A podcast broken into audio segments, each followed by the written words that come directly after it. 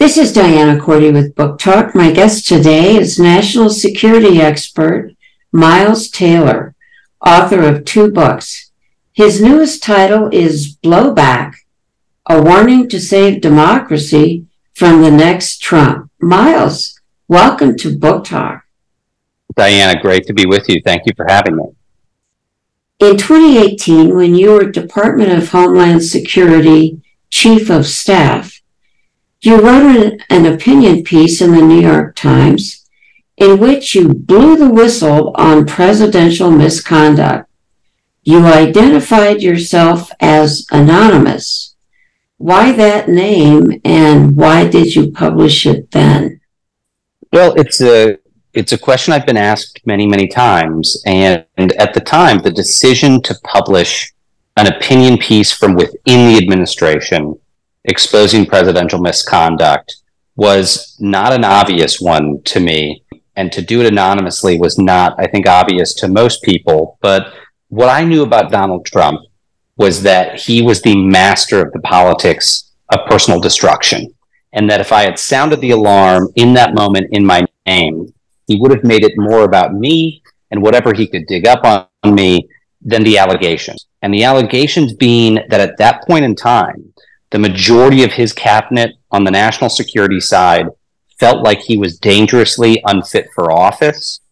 And there had been discussions about potentially having to invoke the 25th Amendment, which I felt like was a crucial thing for the American people to know. If the president's own lieutenants weren't sure he was stable enough to remain in the job, well, then the voters themselves, the only people who could decide whether to fire or rehire the man in the next election needed to know that information. So I published it anonymously to focus the attention on the message instead of the messenger. And I had an example for that. Now, I want to be clear, Diana, I'm not comparing myself to these people I'm about to mention, but the founding fathers did something similar when they were trying to sell the American public on the US Constitution, is they wrote the Federalist Papers under a pseudonym called Publius. And the reason being they wanted the American people to discuss and debate that message about the US Constitution instead of discussing the various personalities of the founders. Now, my intent had always been to eventually unmask myself so I could be more detailed in my allegations. And I suppose my one regret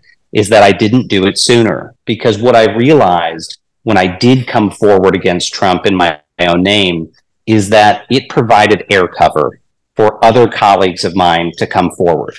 While I was wearing a mask, none of them seemed to have the bravery to come forward and speak in their own names. But by stepping out of the shadows, at least I hope it helped make it easier for some other people to do the same. So, you know, that's why I did it the way that I did it. But I think if I could have changed anything, I would have come forward in my own name a little bit sooner after that conversation had been started about the president's fitness for office. It wasn't an easy time for you, was it? It was a long road. I mean, I'll be honest with you. The the concept of anonymity seemed like a useful device at first. The reality of anonymity was leading a double life, continuing to be inside the administration while also being actively opposed to the president. And even after I quit the administration, was still anonymous, that pressure compounded. And it had a lot of negative repercussions in my life. And that pressure was that I felt like out there in the world, there were two different views of this character anonymous. One was this view of a resistance superhero that was somehow going to save the nation from Donald Trump. And another was this view of a villain inside the administration who was subverting a commander in chief and thwarting his lawful orders. Neither of those views was accurate in my view. And I ended up being very anxious about the prospect of unmasking myself and very nearly didn't. And in the lead up to the 2020 election, I had to take a long, hard look in the mirror and say, if I don't come forward against this man, what will I think about myself for the rest of my life? And I concluded I would think myself a coward and into this clear eyed. But for speaking out against a sitting president, I had to run for my life. And many, many other public servants have faced that situation in the years since. And I think it points to a real sickness in our republic at this moment in time. Why do you think Trump has such a loyal audience of supporters? Well, Diana, I think I, you know, having been in the Republican tribe for a long time and witnessing the MAGA movement from the inside, the answer is one word. It's fear. Is people are really, really afraid to break from their tribe because they build, in many cases, their careers and their entire lives around the political tribe that they're in, especially in this town in Washington. And that's why we've seen so many GOP leaders reluctant to break from Trump, even though privately they'll tell people like me and others that they detest the man at best, or at worst think he's a threat to the fabric of our republic. But they won't express that because of fear of getting booted out of the tribe. You know, I had this conversation, the same conversation you and I are having with Congressman, former Congressman Adam Kinzinger. And Adam said something very similar to me. And I said, Adam, is it uh, is it fear of death? Are they worried about their families? And he said, no, they have a deeper fear uh, than danger to their families or to their lives. And that's fear of getting kicked out of that tribe. And, you know, he compared it to, you know, basically, you know, what you see with, uh, you know, p- folks that join a cult. And I think there is a similar mindset. Donald Trump maintains this vice like, Darth Vader like grip on the Republican Party because of that enduring fear. When you were writing this new book, who did you see as the audience?